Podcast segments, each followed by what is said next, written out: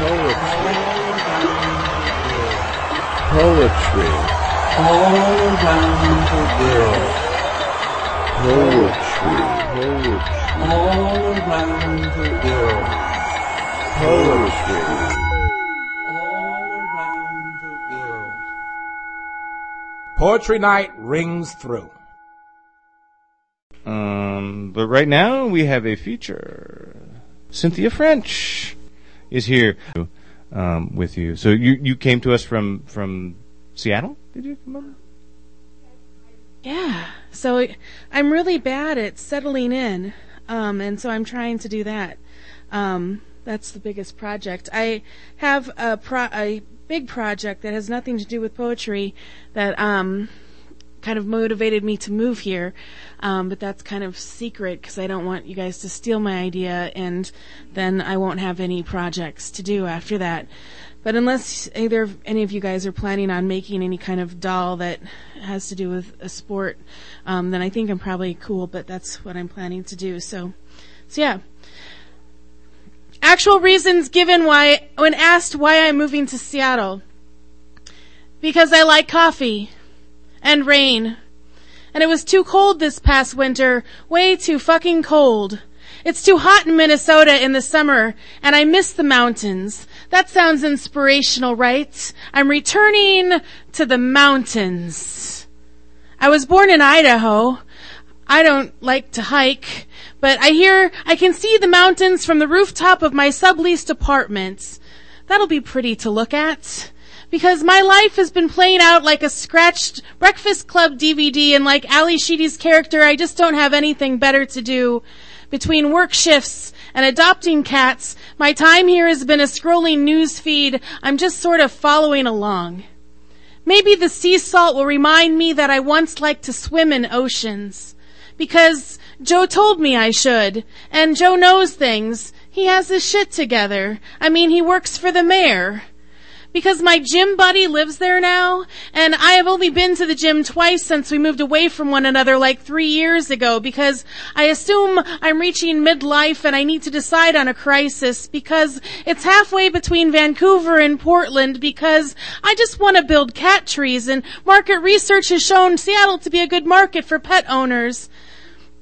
I didn't do any market research, but I do have cats and ideas and three hammers I found while packing, and I don't want to turn into my mother. See, she'd never dye her hair pink or move out of her house or face her demons. That made more sense when my hair was pink. I haven't seen my demons face to face either, I guess, but maybe they're in Seattle, waiting for me with an umbrella and a latte, just hanging out, looking all big and mysterious like the mountains. So, um, so yeah, I moved to Seattle, um, last year and I was there for about 14 months and realized that it's really expensive there.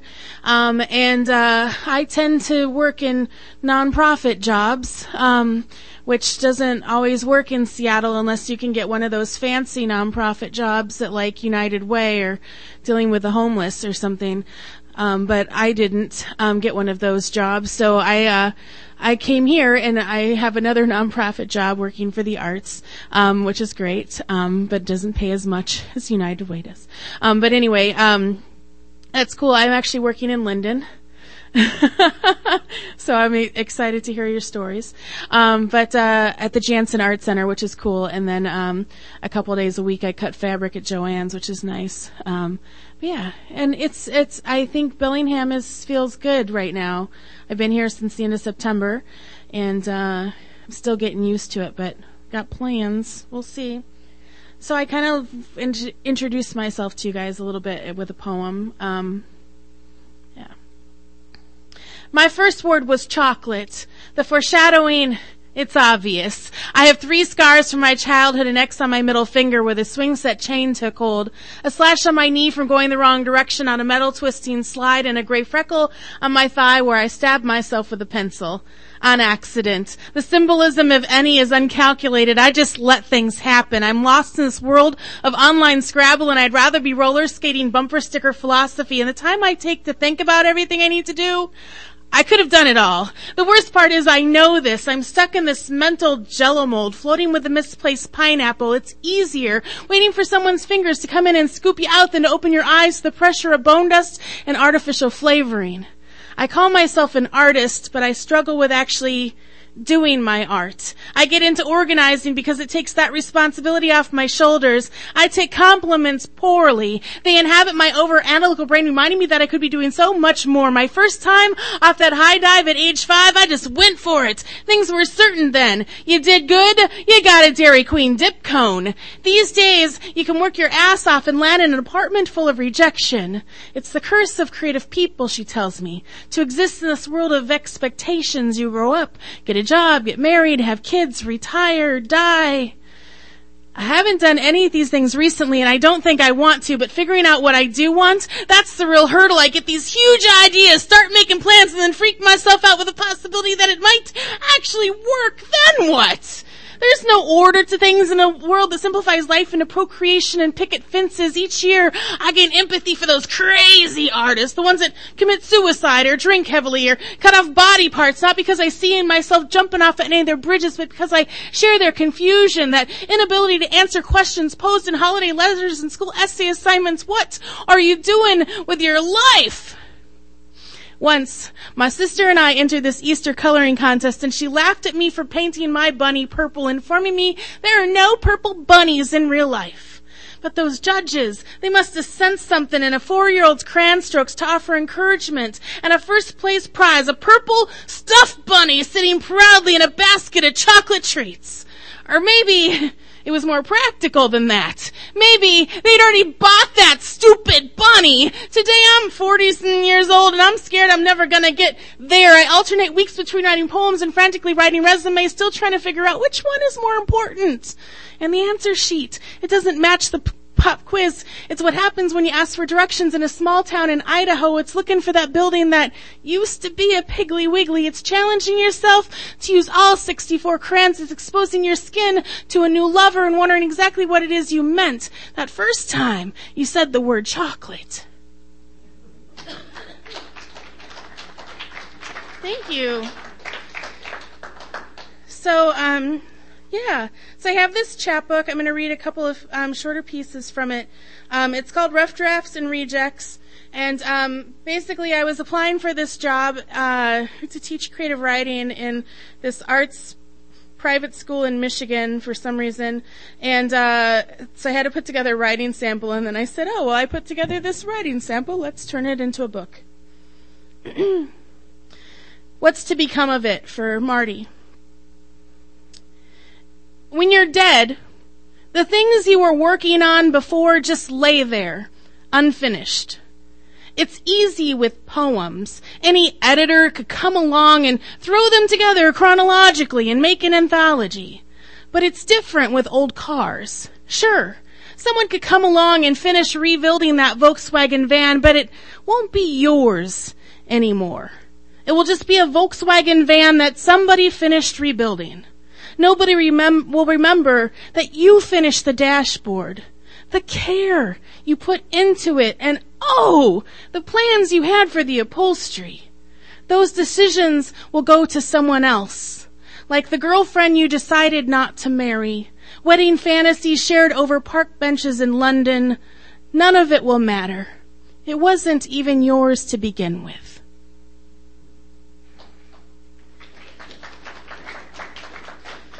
Thank you.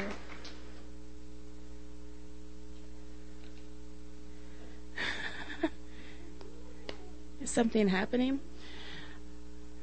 Ah, somebody's locked out. Ah, I see. Secret entrance door. Oh, that's my other roommate. Hi, Nia. She said she was going to be late. Um, this is the poem that I shared um, that was in the the um, on the website for this week.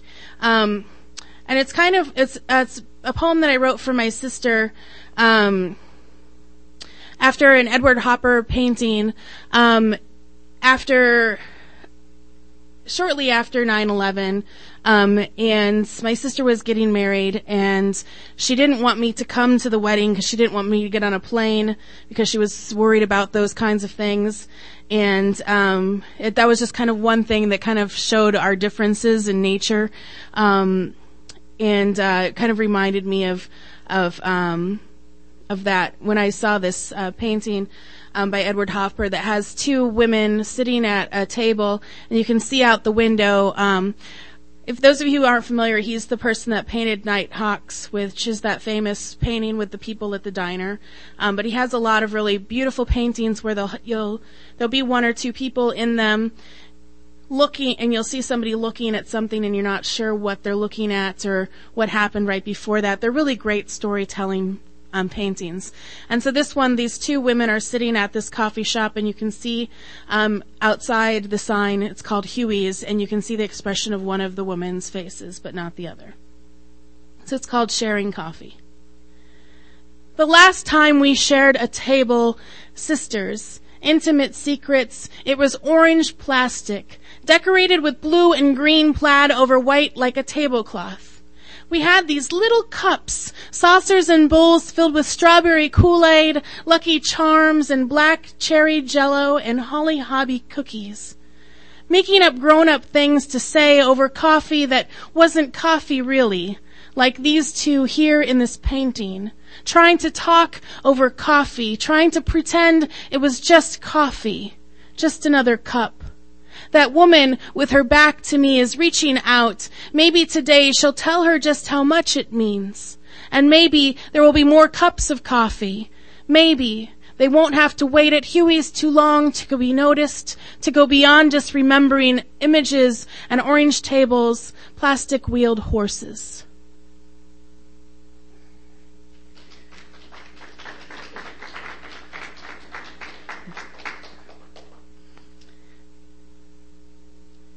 Age 11. She sits there looking aggravated at the camera, squinting towards the sun, sand that is more rocks than anything underneath her outstretched legs, long in proportion for a girl of 11. Hair braided twice, bound in reds and blues reproduced in her shorts and windbreaker, white socks striped just below the knee dirty seekers, surrounded by boats leaving for or back from picnic lunches across the lake. Little Beaver Campground, the annual family trip. She thinks it is after this that I started getting fat. All right, I think I'm going to share with you. Um, I like to read a piece by somebody else during a feature, and um, yeah, and so I've been, um, it's been a really interesting week. Lots of things are happening. Um, my roommate Lindsay had a birthday yesterday. You can say happy birthday, Lindsay. Um, yeah, and there's, um, has anybody seen the movie This Is Where I Leave You?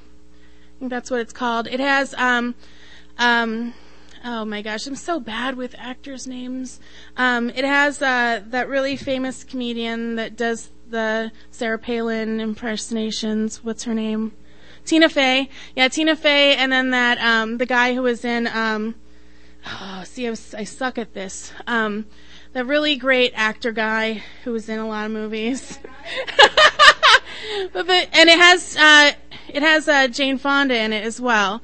Um, and uh, she plays the mom, and the kids are coming home because the father has died, and um, there's all this stuff happening, and they're having to sit the um, the Jewish sitting thing where you do for seven days, um, and uh, um, and um, all these things start happening. But there's a quote from that movie that Tina Fey's character says. Um, to the other guy, the famous dude's character, and she says, anything can happen. Anything happens all the time. And that's kind of like, I don't know, it's just a great motto for this week. And, um, and this poem is by a friend of mine called Cristin O'Keefe Aptowitz from her book, The Year of No Mistakes, and it's called Your Friends Are Having More Sex Than You. And they are having better sex too. They are making more money at their jobs, which are more fulfilling. They have better looking coworkers who laugh at their jokes. Your friends are reading books that will improve their lives, make them smarter, kinder, making them look better naked. Your friends don't need as much sleep as you. Thanks to the new diet, they have so much more energy. Your friends not only know what wheatgrass is, but they are consuming it and having amazing sex because of it. Your friends own cats. Or, sorry, your friends own cars that start with a push of a button. Your friends wash their jeans. Your friends smile because they are happy, because they have nothing to hide, because life is so fucking great. Your friends smile because they mean it. Your friends, your friends are all smiling right now, all at once, always. Right? Stupid friends. So, uh, so yeah, so, um, this, uh, this next poem, I think I needed that one to get to this one. This is an anthology, uh, called There We Will Be Shelter, Poems for Survival. It was put together by Andrea Gibson, um, with the help of a lot of people. And Cristin actually has a poem in here, um, as do I, which I'm going to read for you. Guide to Surviving Your Mother's Suicide Attempt. Be prepared for follow up questions. People don't let you stop with your mother in the hospital. They want to know about the prognosis, the illness, the cure. Be prepared that people can't handle the truth. You can't go all Colonel Nathan Jessup on them. This isn't a make believe courtroom and you are not Jack Nicholson. Be prepared to tell the truth or be prepared to lie. Hint, lying is easier. Give your mom an easy cancer or maybe diabetes, something chronic but not completely debilitating. You'll need a reason to worry about her for a while. Brace yourself for the sting of tilted heads, the sighs and soft taps to your left arm if you decide to say it out loud. My mother tried to kill herself. Do not make jokes. I know this helps you, but this is about them, not you, not her. The story becomes too normal. You learn just how much to share, what to keep to yourself. Describing the scene in the backyard like it was an episode of Cops makes it more accessible. This is not their mother. There is distance. They've never had her homemade buttercream frosting. They've never stayed up late with her sharing popcorn from the special popcorn bowl. They've never sat on the bed watching her push fabric through the sewing machine. Don't describe her eyes. How scared they looked. How empty and scared. How dark the skin around them was. Dark and thin and damaged. Or her fingers, her hands, the way they fidgeted, the way they felt as she as she grabbed your face, turning it in different angles as if she was looking at you for the first time, do not tell them about the journal. How she called your father a monster. This is too personal. Don't even mention it to your father. He's already forgotten what he read. Whatever you decide, in the conversation by telling them everything will be okay, even though it won't. They need closure, a reason to not have to call you, a way out of this whole uncomfortable mess.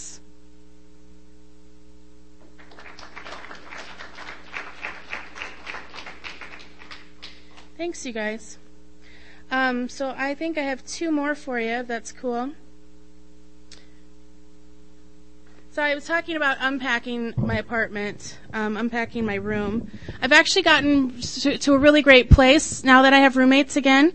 Um, I have art all over my walls. It's the first time I think in eight years I've hung art. Um, so I'm pretty excited about that. And I'm down to just like my craft supplies need a home, so I got to get a desk for them, and then we'll be good, right? Then I can start crafting. It'll be awesome. But this is on the flip side. It's called How to Pack Your Apartment.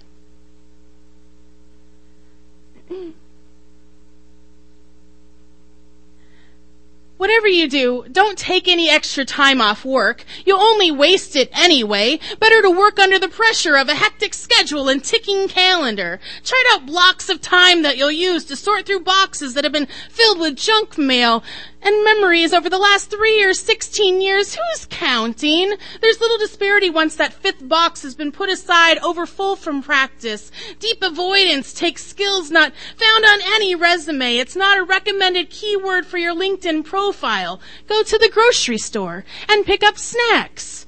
Packing requires snacks. Salt and pepper chips and licorice, maybe a two liter bottle of pop and a loaf of fresh bread and jar of Nutella. You get the picture. Pick up a movie at the Red Box while you're out. Maybe that new Kristen Wiig flick. It'll keep you focused. Keep you in the living room. Keep you near the work. But you won't work.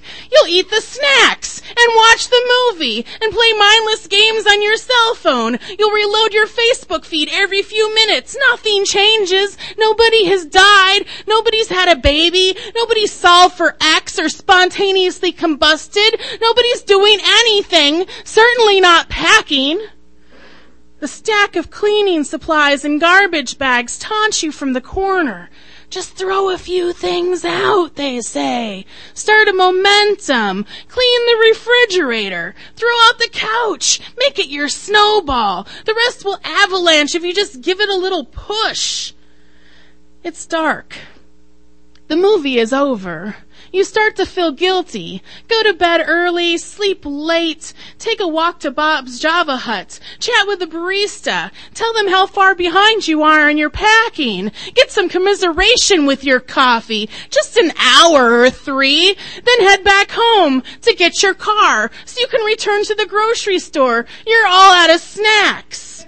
Try protein this time, some pre-chick pre-cooked chicken and romaine lettuce for easy wraps, maybe some hummus and mini carrots.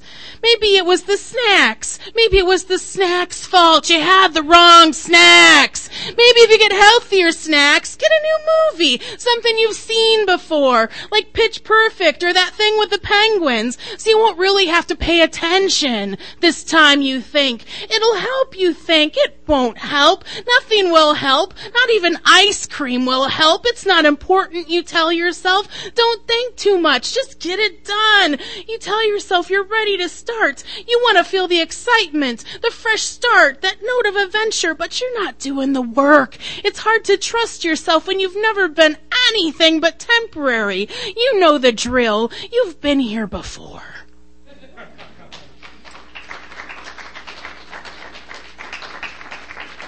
So I'm pretty excited to be in Bellingham, and I'm really excited to um, to learn some new things. I has anybody here ever um, done anything at the Foundry? No, a couple, one hand up, maybe a little bit. So I'm really excited. To, there's it's this cool place here in town where they have like laser cutters and 3D printers and stuff, and so I'm gonna go take a 3D printing class and see if I can figure out how to make the things for my secret project. All right. So this last piece I did um, when I met Dobby at uh, uh, the Everett Poetry Night um, down in Everett, uh, and it's a favorite of theirs there. And I mentioned Jane Fonda, so um, hopefully you guys will like it too. It's called Jane Fonda Ruins Everything. The VCR was the Sony wet dream, the result of a decade of appliance making, all to get people to watch more television. We're talking 1982, when there was no Blockbuster, because nobody had come up with the idea for Blockbuster yet. No DVDs, no Netflix, no Food Channel, no Oprah Winfrey Network. You watched television on your television when the printed TV guide told you your programs were on, and cartoons only existed on Saturday mornings. It was awesome! Then Jane Fonda shows up in a jazzercise class looking cuter than her aerobics teacher and someone got this idea that if they taped Jane Fonda wearing a pink leotard and leg warmers doing exercises to music that maybe they could sell a few videos to housewives who were too busy or embarrassed to go to the gym and sell. They did. One million copies of Jane Fonda Fonda's workout video in three short years, and VCR sales skyrocketed, and spandex manufacturers went bonkers, and ladies' headbands flew off the shelves faster than home permanents, and 19 videos later, 17 million video sales later, American women still feel fat. But they can sit at home with their videos, eating microwave movie butter flavored popcorn wearing fluorescent spandex bodysuits if they want because this isn't a body image poem. This is about how another drive-in movie theater closed and there are only 338 left in the United States five in Washington, and maybe I'm being a bit nostalgic here, but I think everyone should experience a drive-in movie. But Hollywood is getting rid of film, and like family farms before them, the drive-ins can't afford the upgrades, especially if none of you people are going to them. Soon we'll have no reason to cram eight of our closest friends into the trunks of our cars. Memories of seeing E.T. in a rainstorm will be washed down the, str- the sewer drain. Grease the movie will become even more obsolete than Grease the musical. But this isn't how about how the video killed the radio star. It's about how Jane Fonda ruins everything, like patriotism and realistic expectations. I will never look sexy in spandex or secure my father an Academy Award by buying the rights to a screenplay of what will become my mother's favorite movie and directing him in the starring role. I will never cause a boom in the world of home appliances while simultaneously destroying an icon of American teenage makeout culture. All on a fluke. I don't even know how Twitter works. I haven't taken a ballet class in like 27 years, or acted in 20, or permed my hair in at least 19, or worn spandex like ever. I'm all out of chances. Outdated technology. A fluorescent sock caught in the rusty chicken wire fence around the drive-in movie theater parking lot. All thanks to you, Jane Fonda. All thanks to you. Thank you. That was awesome. Thanks, Cynthia.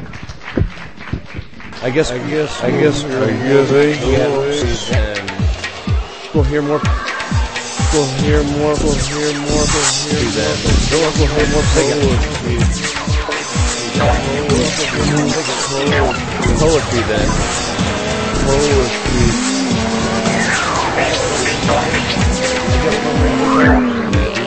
I guess we'll bring more poetry, Daddy. I guess we'll hear more poetry then.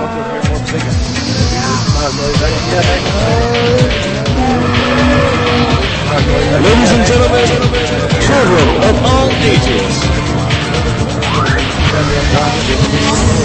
This is so good. Oh.